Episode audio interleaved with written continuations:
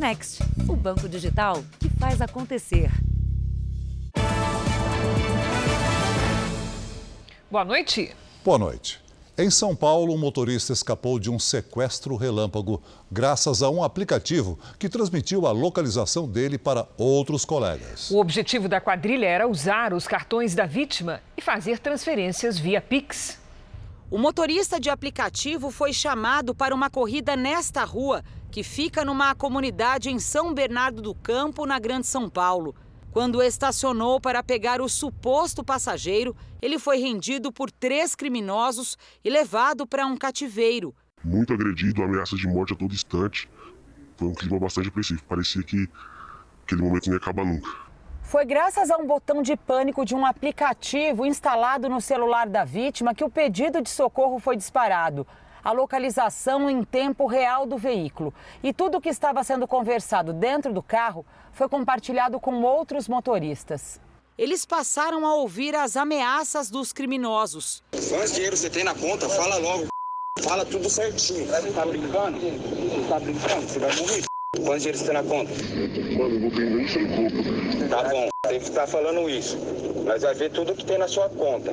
Se tiver dinheiro, se tiver mentindo pra nós, você vai ver. Nós vai tomar seu dinheiro todo. Aí você vai ver que nós vamos fazer com você, só porque você tá mentindo com nós. Os colegas do motorista avisaram a polícia que conseguiu localizar o carro e liberar a vítima. Um criminoso fugiu e dois foram presos. Nenhuma transferência bancária foi feita. No mesmo horário, esta mulher também se livrou de um prejuízo enorme. Os assaltantes quebraram o vidro do carro dela nesta avenida no centro de São Paulo. O local é conhecido há mais de 20 anos por ser perigoso para motoristas que param no semáforo.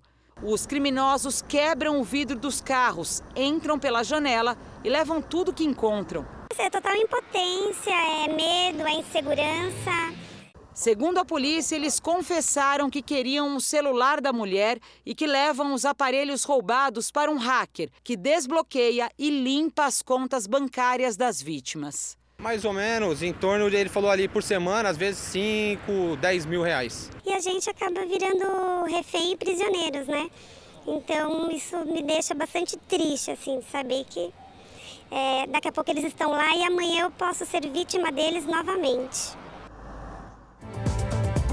Veja agora outros destaques do dia. Condenado pelo Supremo e perdoado pelo presidente e deputado Daniel Silveira, vai integrar cinco comissões da Câmara.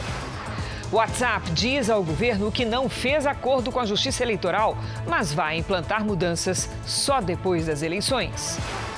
Puxada por combustíveis, prévia da inflação para abril é a maior em 27 anos. Rússia corta gás natural da Polônia e da Bulgária e Europa fala em chantagem. E na série especial, o ganho de peso durante a pandemia ameaça também a saúde de crianças e adolescentes.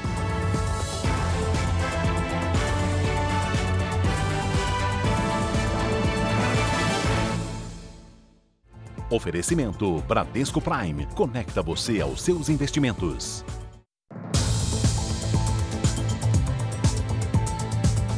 No Rio de Janeiro, a polícia prendeu uma mulher suspeita de atuar como falsa enfermeira. Ela teria sido responsável pela morte de uma cliente após um procedimento estético. E irá responder por homicídio doloso quando há a intenção de matar ou se assume o risco da morte. Segundo a investigação, Mariana Ramos de Jesus, de 41 anos, mantinha com a filha de 25 uma clínica de estética clandestina dentro de casa. Tudo improvisado, sim, num ambiente totalmente inópio para isso e que poderia causar vários tipos de infecções, como ocorreu no caso da vítima. Os investigadores chegaram até a clínica após a morte de Chayenne Nunes Pinto, de 26 anos. Ela teve complicações após um procedimento estético feito no local. No celular de Chayenne, a polícia encontrou uma conversa com Mariana, que não tem registro no Conselho de Enfermagem. Ela aconselha a paciente a injetar duas vezes no corpo meio litro de um produto, que, segundo a prática convencional, pode ser usado em uma quantidade muito menor 20 mililitros. Os sintomas apareceram no mesmo dia. Chayenne procurou Mariana, que receitou anti-inflamatórios pelo telefone. Infelizmente, eu tive que vir pro médico ontem. Tô com infecção. E ver o que você pode fazer por mim. Me devolver pelo menos uma parte do dinheiro, porque eu vou ter que cuidar do pós. Por favor, me ajuda. Chayenne morreu duas semanas depois. Os agentes cumpriram um mandado de busca e apreensão na suposta clínica e encontraram insumos para cirurgias e medicamentos não autorizados, além de 2 quilos de óleo de silicone, que é normalmente utilizado como anticorrosivo e lubrificante de equipamentos e ferramentas. A polícia recolheu todo o material e encaminhou para a perícia. O laudo deve indicar qual substância foi utilizada no corpo de Chayane. Mariana vai responder por crimes como homicídio doloso, quando se tem intenção de matar ou se assume o risco da morte, e exercício ilegal da profissão. A propaganda de serviços a preços acessíveis era feita pelas redes sociais. Não corra um risco na sua saúde por isso. Barato sai caro. Em Belo Horizonte, um prédio público está sem energia por causa do roubo de cabos. A falta de luz interrompeu os serviços do Departamento de Trânsito na capital mineira. Eduardo veio de São Paulo entregar a carteira de habilitação suspensa por excesso de pontos, mas perdeu a viagem. Tem uns 10 dias que eu, que eu fiz o agendamento. Eu vim hoje, não recebi comunicação nenhuma que não está atendendo. A gente perde o tempo, perde tudo, né? Sem luz, as provas para tirar a carteira de habilitação, normalmente feitas no computador, voltaram a ser aplicadas no papel e nem sempre no horário previsto. Marcou para 11 horas.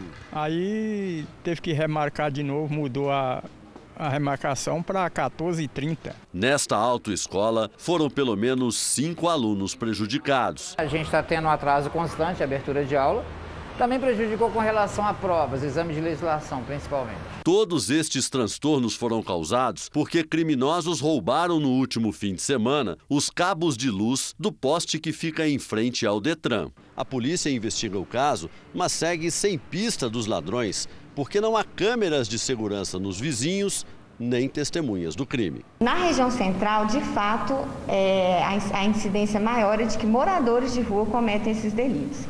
Normalmente se destinam sim a ferros velhos, como a gente falou da, da região noroeste, mas essa comercialização ela é bastante ampla. Isso é vendido de forma muito fácil. A promessa é que a energia seja religada amanhã e que o atendimento volte ao normal se os ladrões derem trégua. Muita cara de pau, na verdade, né?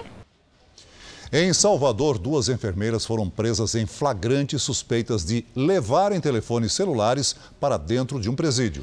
Segundo a investigação, elas recebiam 50 mil reais por aparelho.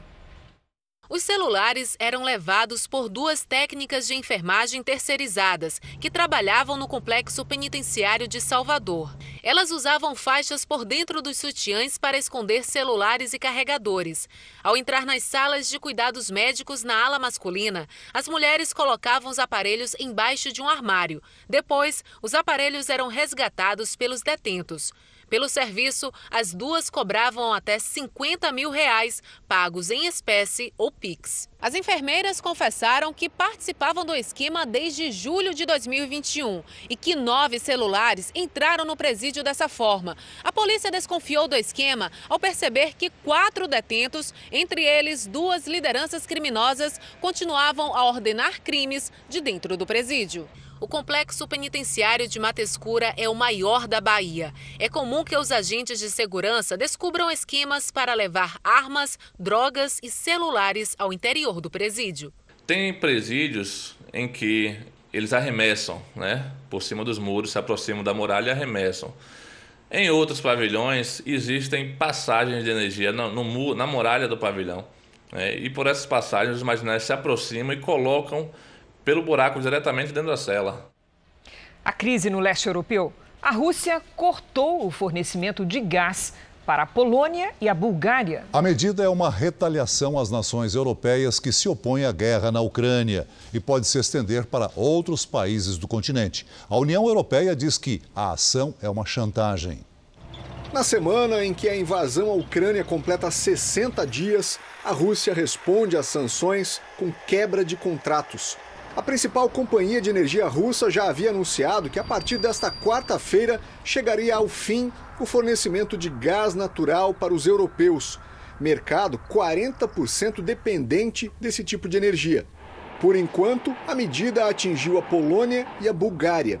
O desacordo é visto como uma retaliação já que os países deixaram claro, desde o início da guerra, que não iriam converter seus pagamentos pelo gás em rublo, a moeda russa, como foi exigido pelo presidente Putin. Pagar em rublos e não em dólares é uma maneira de valorizar a moeda russa e, com isso, diminuir o impacto das sanções econômicas dos países do Ocidente a Moscou. A Associação de Serviços Públicos da Alemanha, que é um dos maiores consumidores do gás russo, já solicitou um plano de emergência. Como os gasodutos europeus são compartilhados, uma ajuda entre as nações poderia aliviar a falta do suprimento. Entre outros produtores de gás da Europa estão Grã-Bretanha, Dinamarca, Noruega e Holanda. A presidente da União Europeia, Ursula von der Leyen, prometeu um sexto pacote de sanções contra a Rússia. Ela chamou o bloqueio de chantagem e afirmou que o continente está preparado para substituir o gás russo. Estados Unidos e União Europeia anunciaram uma força-tarefa para tentar suprir a demanda da Europa. O governo americano afirmou que até o fim do ano deve enviar 15 bilhões de metros cúbicos de gás para o continente. Mesmo assim, o número representa apenas 10% do que a Europa costumava importar da Rússia. Também nesta quarta, o presidente Putin prometeu responder de maneira fulminante a qualquer intervenção externa nos ataques da Rússia à Ucrânia. Veja a seguir. Após condenação e perdão, deputado Daniel Silveira fará parte de comissões na Câmara dos Deputados. E na série especial, a dificuldade de crianças e adolescentes que engordaram durante a pandemia e como as famílias enfrentam o problema.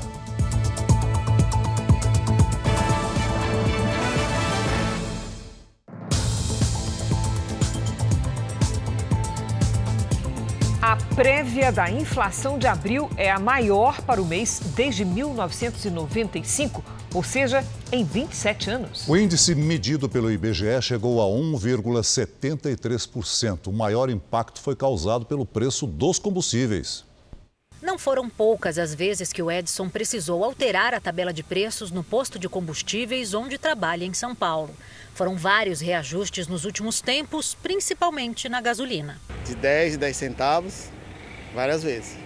A gasolina foi a grande inimiga do bolso dos consumidores em abril. O litro ficou 7,5% mais caro na comparação com o mês de março e puxou para cima o índice de preços, que é a prévia da inflação. O IPCA 15, divulgado hoje pelo IBGE, ficou em 1,73%, a maior taxa para o mês de abril em 27 anos. Com os combustíveis em alta, os transportes tiveram um aumento de 3,4% e foram os principais responsáveis pelo resultado. As compras no supermercado também ficaram mais caras. Alimentos e bebidas subiram cerca de 2,2%. Destaque para os que são consumidos em casa, como tomate, cenoura e leite longa-vida. Preparar a comida em casa também pesou mais no bolso. Tanto o botijão de gás quanto o gás encanado sofreram aumento de preço. No acumulado de 12 meses, o índice está em 12,03%.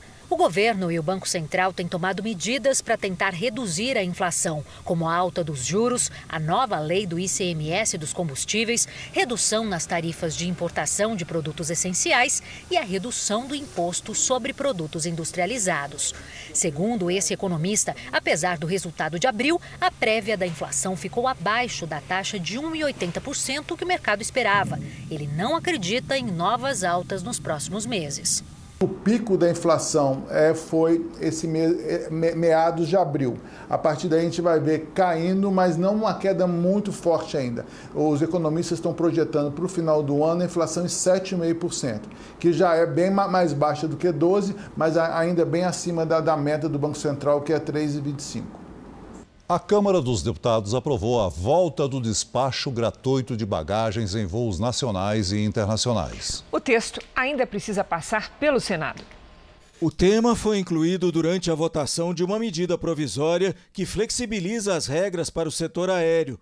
A mudança não constava do texto original enviado pelo Executivo, mas os deputados aprovaram um destaque que proíbe a cobrança de taxa pelas bagagens. Eu acho um máximo. Isso é muito bom porque aí as pessoas vão poder levar mais coisas, né? Hoje a regra é assim: em voos nacionais, passageiros pagam uma taxa extra para despachar as bagagens de até 23 quilos. Nos voos internacionais, a mala pode chegar a 32 quilos, mas o passageiro paga a taxa também. Apenas as bagagens de mão, menores e de até 10 quilos são gratuitas. Essa é a opção que a Mayra prefere. Tem que ser tudo muito bem contado, porque se passar, a gente também paga. Se passar um quilo, a gente paga bem a mais. Se a mudança for aprovada pelo Congresso, o despacho de bagagem volta a ser de graça. A gente está comprando da companhia aérea uma passagem, gente, é um serviço, e dentro desse serviço tem outras coisas envolvidas, inclusive uma bagagem incluída. É óbvio que como consumidor eu acho ótimo, né? Eu quero pagar menos, né? Em 2016, a Agência Nacional de Aviação Civil deu aos passageiros o direito de levar na cabine uma bagagem de até 10 quilos. Na época, a ANAC também autorizou as companhias aéreas a cobrarem pelas bagagens despachadas. A justificativa era de que a medida aumentaria a concorrência e provocaria redução no preço das passagens. Olha, eu esperava que quando houve essa cobrança, que o custo da passagem seria teria um custo mais baixo, né? Mas a gente não está vendo essa diferença quando a gente vai comprar passagem. A gente já tem um custo muito alto de viagem, de passagem e tal, então acho que deveria ser cortesia desde sempre. Veja a seguir: golpes com cartões de crédito sobem quase 40% em 2022 em São Paulo. E na série especial, como a pandemia afetou a vida e a saúde das crianças, os irmãos Pietro e Guilherme ganharam 15 quilos cada um nos últimos dois anos.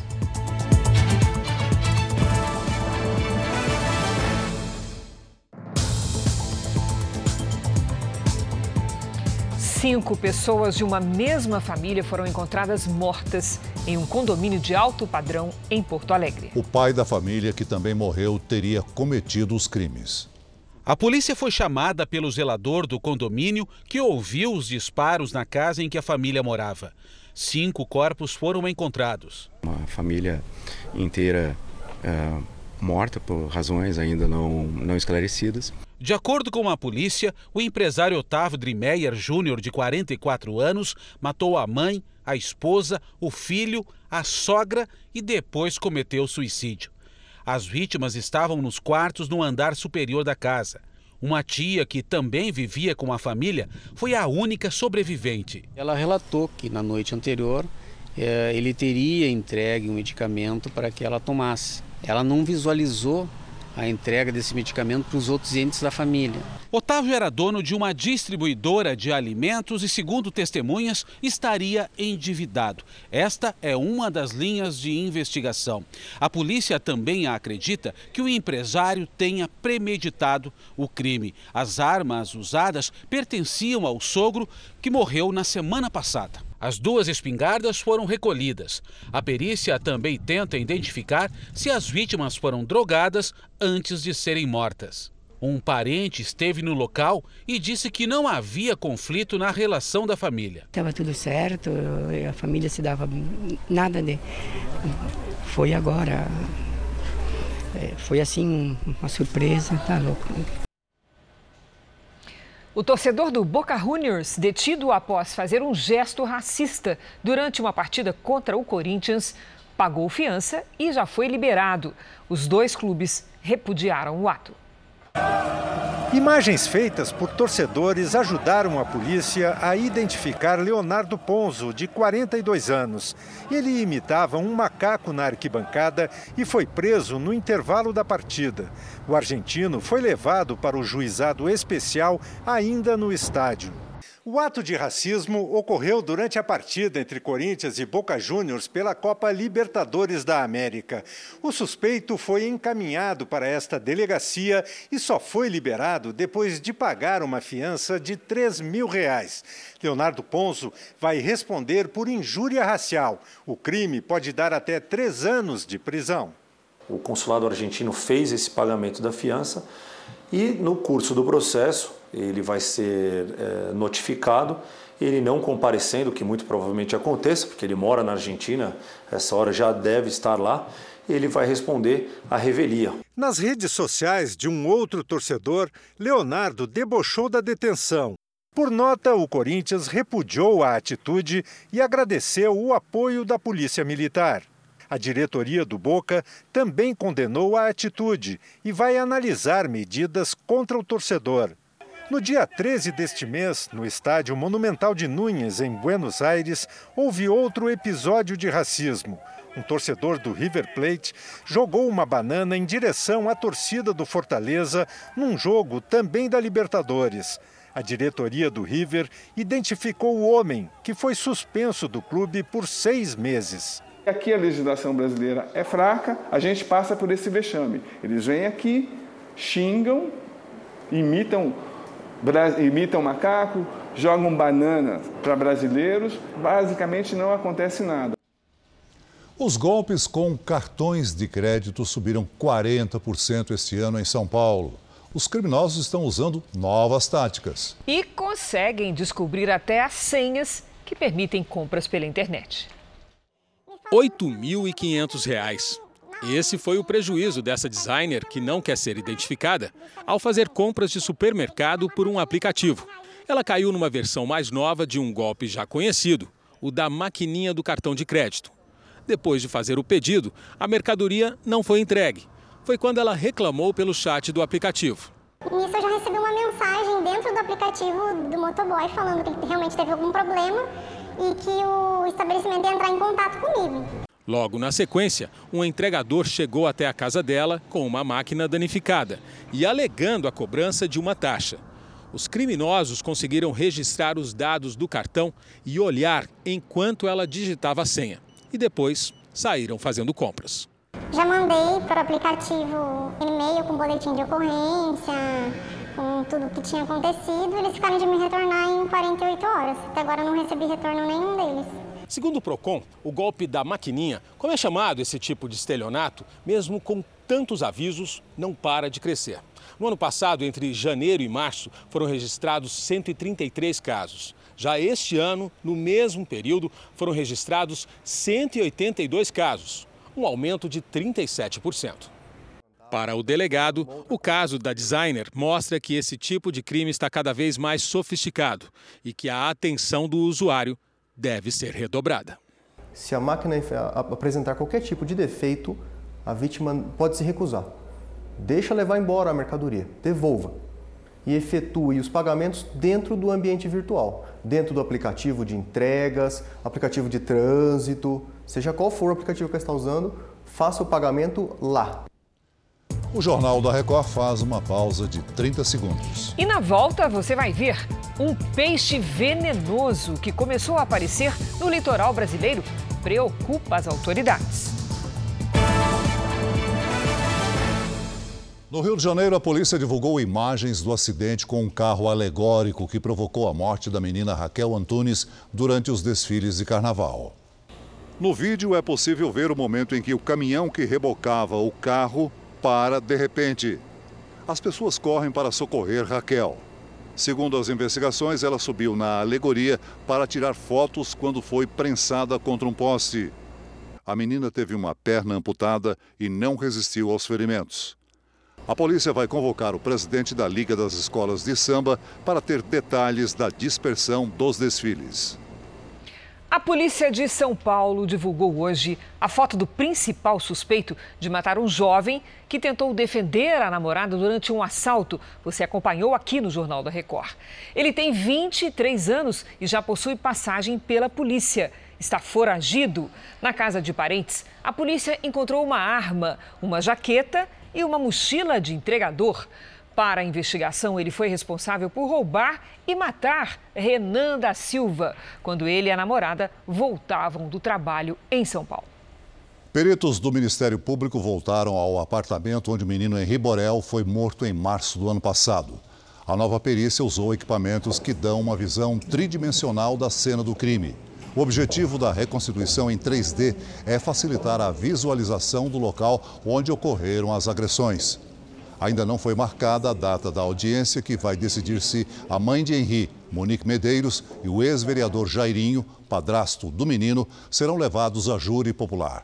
Os dois são acusados de homicídio triplamente qualificado e tortura. 48 serpentes foram encontradas numa casa no município de Itaquaquecetuba, na Grande São Paulo.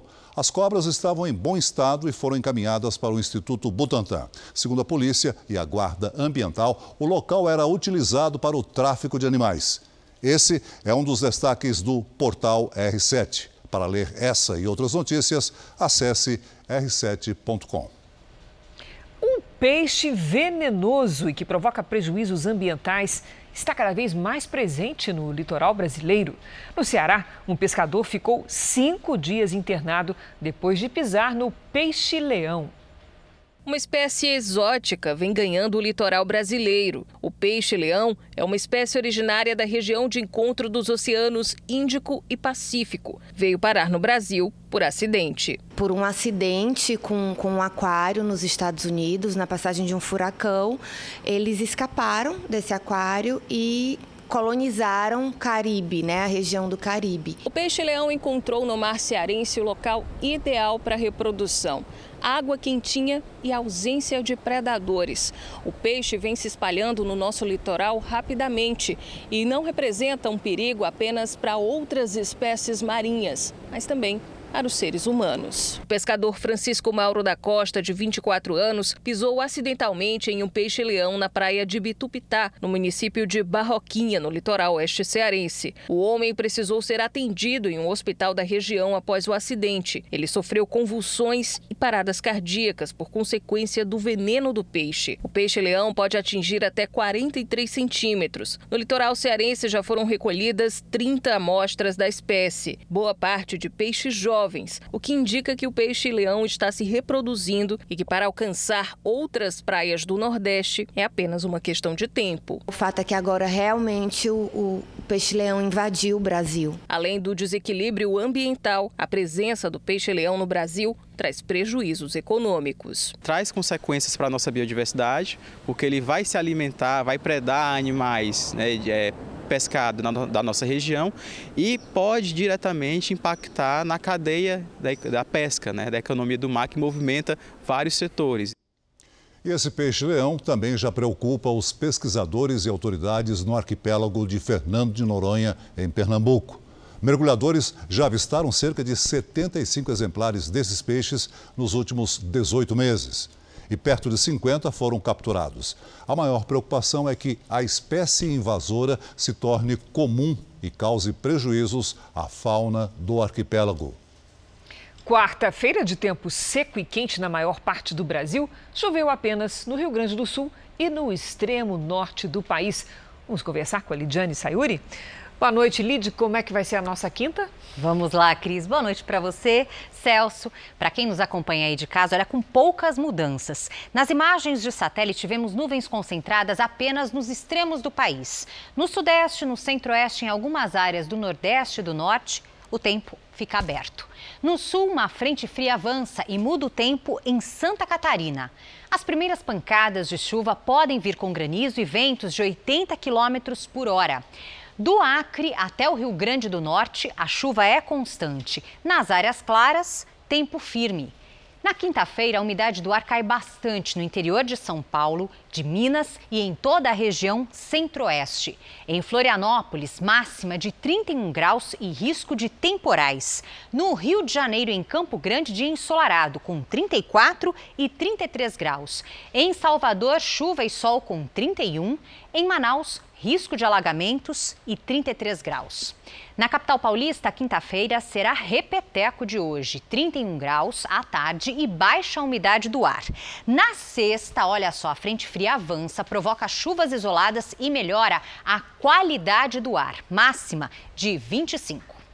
Tempo delivery para o Cleiton, que é de Santarém, no Pará, Lidiane. Vamos lá, Celso. Cleiton, o calor e a umidade típicos aí da sua região permanecem até o fim de semana. Tem previsão de pancadas de chuva que podem ser fortes e pode também ter arco-íris, tá? Na quinta-feira, faz até 30 graus. Lid, a Gilda diz que chove todos os dias em Maceió. Ela pergunta se já começou a quadra chuvosa. O que é isso? Boa pergunta, Celso. Vamos lá, Gilda. Seguinte, quadra chuvosa é o período de mais chuva do ano em Maceió, quando os ventos que sopram do mar ficam mais intensos. Gilda, você está sim no início da quadra chuvosa. Então, nos próximos dias, tem previsão de chuva que pode ser forte a qualquer hora do dia. Nesta quinta, faz até 27 graus. Na sexta, 28 e no sábado, 27 de novo. Participe do Tempo Delivery pelas redes sociais. Mande uma mensagem com a hashtag você no JR. Até amanhã, gente. Obrigada, Lizy. É.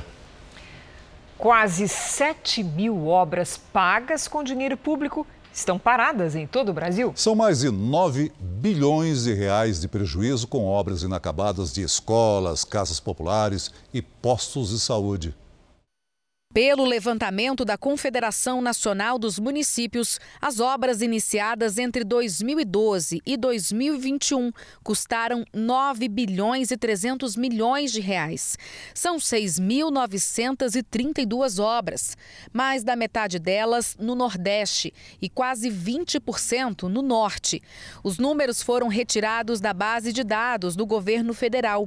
75% dos contratos foram fechados pelos Ministérios do Desenvolvimento Regional e do Turismo. São consideradas obras paralisadas as que não avançaram em 180 dias. A Confederação Nacional de Municípios constatou que o problema é ainda maior em pequenas cidades e as áreas mais afetadas são a dos programas habitacionais e educação. O assunto foi tema de debate na 23ª Marcha em Defesa dos Municípios. O estudo sugere que a falta de continuidade nos programas de governo seja uma das principais causas dos atrasos nas obras. Uma creche de um programa pró-infância que houve lá atrás, 2014, 2015, essas creches estão no meio do mato. Né? Por quê? Porque não foi dada essa sequência toda. Aí vem eleição, assume o novo governo e tudo é represado. Por 418 votos a 7. A Câmara dos Deputados aprovou hoje o texto base da medida provisória que aumentou o valor mínimo do Auxílio Brasil para 400 reais. O projeto aprovado também torna o benefício permanente. O texto ainda terá que ser votado pelo Senado. Os Estados Unidos e a Rússia realizaram uma troca de prisioneiros depois de meses de negociações, mas os dois países negam que isso represente uma melhora nas relações diplomáticas. O ex-fuzileiro naval americano Trevor Reed foi preso em 2019 em Moscou depois de supostamente agredir dois policiais numa festa. Ele foi condenado a nove anos de prisão, mas nega a acusação. Em troca de Reed, os Estados Unidos libertaram o piloto russo Konstantin Yaroshenko. Ele havia sido preso em 2010, acusado de tráfico de cocaína e condenado a 20 anos de prisão. O Jornal da Record faz uma pausa de 30 segundos. E na volta, deputado que foi condenado e depois perdoado vai fazer parte de comissões da Câmara. O presidente Jair Bolsonaro se encontrou com representantes do aplicativo de mensagens WhatsApp para discutir as mudanças previstas no serviço. A empresa de tecnologia diz que não houve acordo com a Justiça Eleitoral para adiar o início de uma nova ferramenta que permite enviar mensagens para grupos com muitos participantes. Mesmo assim, a atualização acontecerá apenas depois das eleições. Na reunião, o WhatsApp informou que as alterações vão ser implementadas após as eleições por uma decisão da própria empresa. A novidade batizada de comunidades deve permitir o envio de mensagens em massa com maior facilidade e permitir a formação de grupos com muitos integrantes. O ministro Fábio Faria, das Comunicações, disse que após a conversa o presidente entendeu a situação. Se for uma decisão global da empresa, o presidente respeita, o governo respeita. É assim como deve ser feito num país democrático. Tudo que saiu na mídia provocou uma reação do presidente e ele hoje viu que a informação não era verídica e para ele está resolvido o ponto. Bolsonaro pediu um encontro com representantes do aplicativo no Brasil depois que foi divulgada a informação de que a empresa havia feito um acordo com o Tribunal Superior Eleitoral para que o novo recurso tivesse um lançamento adiado. À tarde foi realizado no Palácio do Planalto um evento em defesa da liberdade de expressão. Dezenas de parlamentares estavam presentes. O deputado Daniel Silveira levou um quadro com o decreto do perdão presidencial que recebeu após ser condenado pelo Supremo Tribunal Federal. O evento acabou se tornando uma demonstração de união de parte do Poder Legislativo e do Executivo contra o que eles chamam de decisões arbitrárias do Supremo Tribunal Federal. Cresce nos bastidores do Palácio do Planalto e do Congresso a intenção de evitar a cassação do mandato e a perda dos direitos políticos do deputado Daniel Silveira. O presidente Jair Bolsonaro criticou a definição de ato antidemocrático que baseou o processo contra Silveira. Se cria um decreto, atos antidemocráticos, e ali uma pessoa faz o que bem entende, com o futuro de cada um. Democracia e liberdade você tem ou não tem. Jair Bolsonaro ainda elogiou as Forças Armadas, que vão acompanhar o processo eleitoral convidadas pela própria Justiça Eleitoral. O que há de melhor nas Forças Armadas? Uma nossa unidade de guerra cibernética, pessoas formadas em várias universidades, entre elas o IME, o ITA, tá? nos convidaram. Nós não seremos moldura, não iremos para lá para bater palmas. Nós queremos transparência. A dúvida leva ao aperfeiçoamento das coisas. O presidente do Senado, Rodrigo Pacheco, não participou do evento no Palácio do Planalto. Ele reforçou a necessidade de diálogo entre os poderes. Há problemas reais que nós precisamos enfrentar. É lamentável que crises sejam criadas a todo instante, até como cortina de fumaça, para os verdadeiros problemas do Brasil. Também hoje, o deputado Daniel Silveira foi escolhido para fazer parte de cinco comissões da Câmara. E termina amanhã o prazo para que ele apresente explicações sobre o descumprimento de medidas impostas pelo Supremo Tribunal Federal, como o uso da tornozeleira eletrônica. O deputado Daniel Silveira começou o dia assumindo mais responsabilidades na Câmara.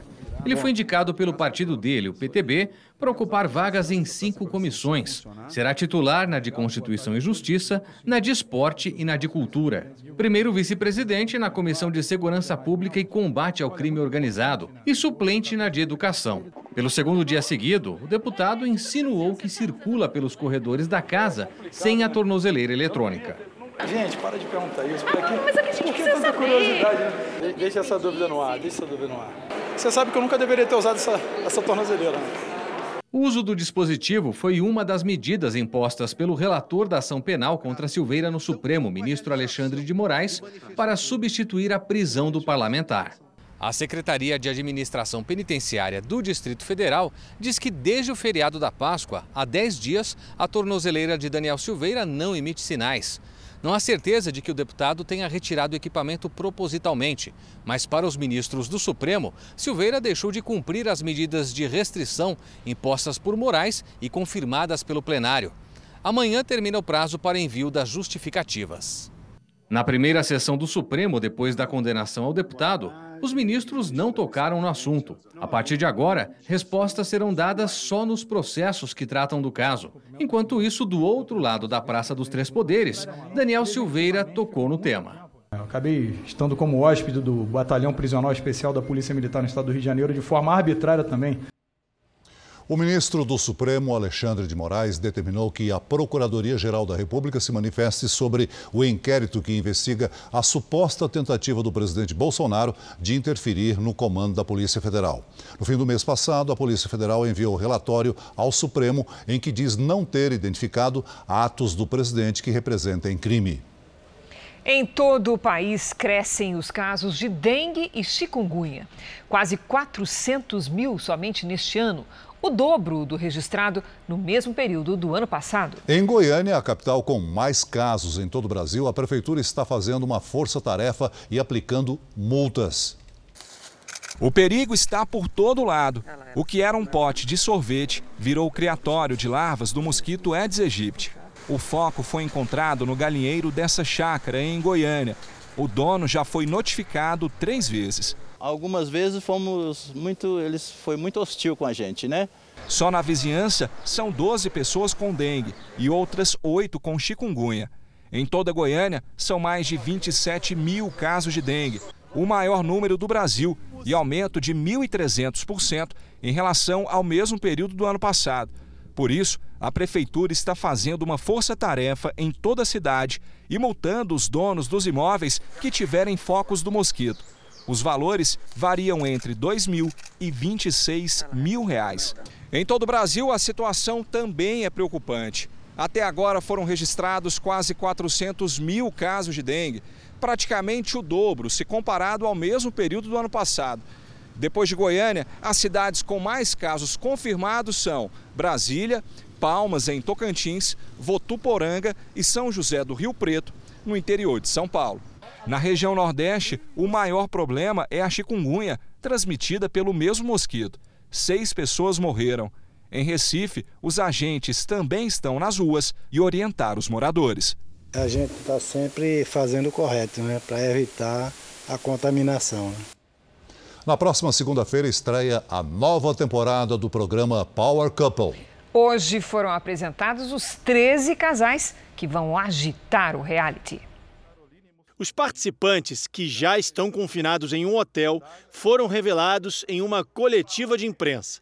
Treze casais vão dividir espaço em uma casa e enfrentar as dificuldades reais de um relacionamento.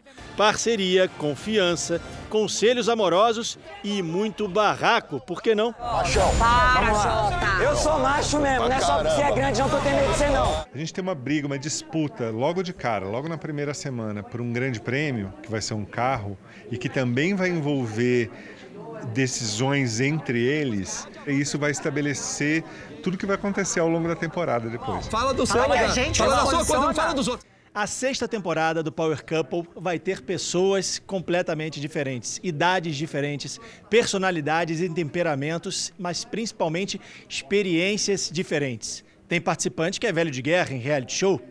Quem já participou de reality tem vantagem, Adriana Galisteu? Num primeiro momento, parece que sim. Mas se você olhar direitinho, não tem vantagem não. O dia a dia de um casamento já não é fácil para ninguém confinado, valendo grana, dependendo um do outro para aumentar o saldo. E mais, convivendo com outros casais, não tem experiência de reality que, que funcione. O ex-jogador Dinei, que já causou muita confusão em três realities da Record, diz que dessa vez vai se comportar. Então eu vou obedecer minha mulher, que ela é o equilíbrio do jogo. Modelos, influenciadores, cantores. Os mais experientes estão casados há 26 anos. Cláudia e Rogério são pais do MC Gui. Eu vou avisar todos os meus oponentes. Nós viemos para ganhar, vocês vão cumprir tabela, tá? Maridos e esposas vão precisar confiar um no outro para fazer as apostas na hora de cada prova. Atenção, atenção, atenção!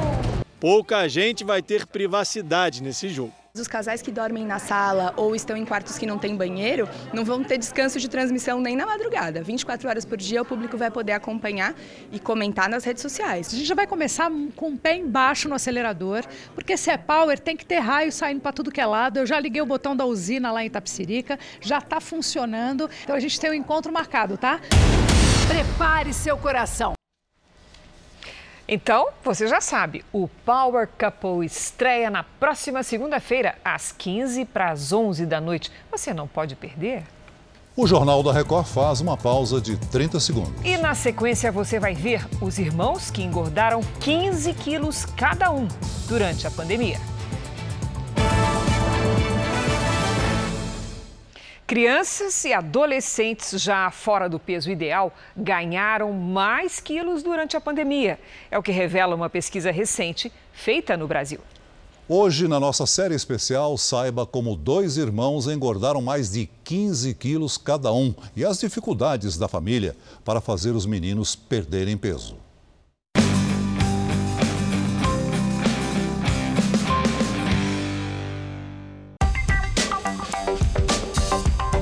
Uma realidade vivida por muitos pais. Celular, televisão, né, filmes, essas coisas ganharam peso. O de 5 anos engordou acho que uns 3 quilos ou mais. E o de 15 anos, mais ou menos isso também. Que eles comiam bem, que não tinha outra coisa para fazer, não tinha escola.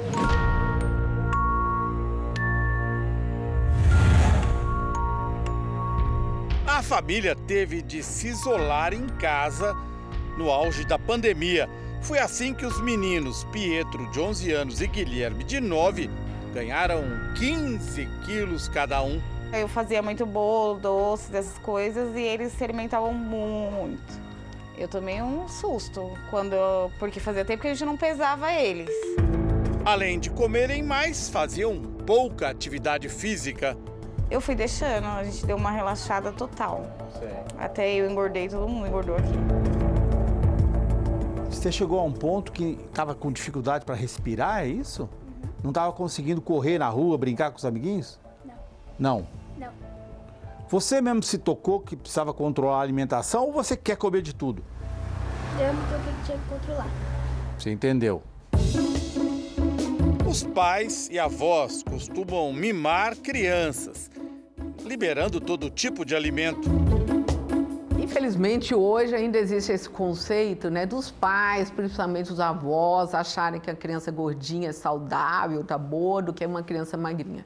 É, esse conceito tem que ser mudado, né? Porque uma criança que ela já tem uma tendência de engordar e já está ficando gordinha, e se o, o, os pais são obesos também, vai ser um adulto obeso.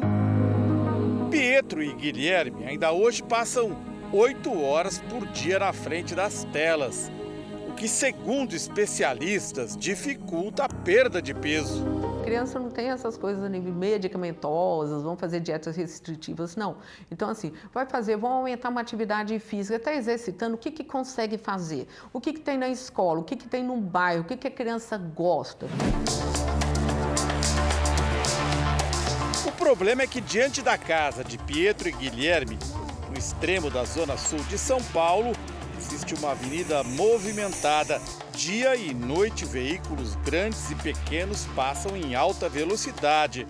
Os meninos vivem perto desta represa, mas o clube, que tem atividades para crianças, fica a 30 minutos de distância. Estou liberando mais, né?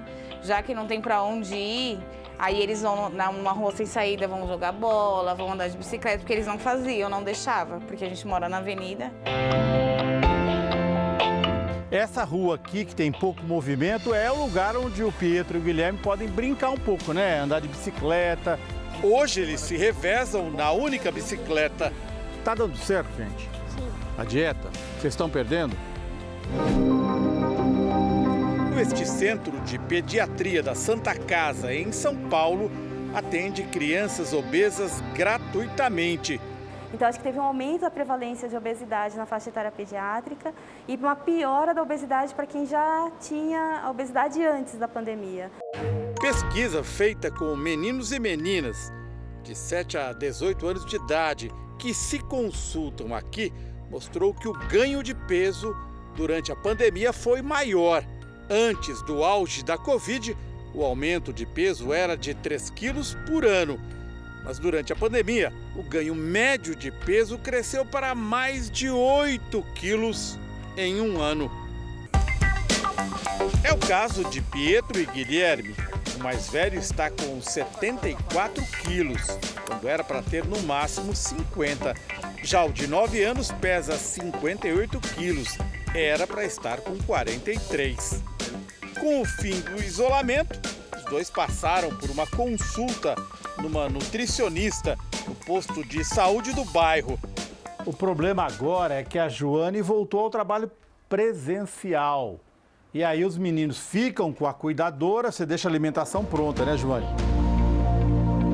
A meta de se manterem ativos e mudar a alimentação está sendo cumprida. Tem dois meses. Perderam alguma coisa? Perderam 3 quilos cada um, porque ela passou uma alimentação mais saudável, né, mais regrada para eles, é, controlando quantidade. Eles estão comendo bem menos agora, mas né, é luta. Para ganhar é fácil perder. É difícil. Muito.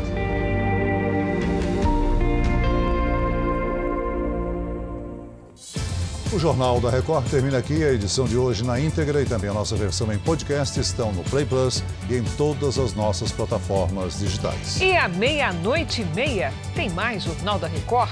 Fique agora com Reis. E logo em seguida você assiste a Jesus, a série. A gente se vê amanhã. Até lá. Boa noite.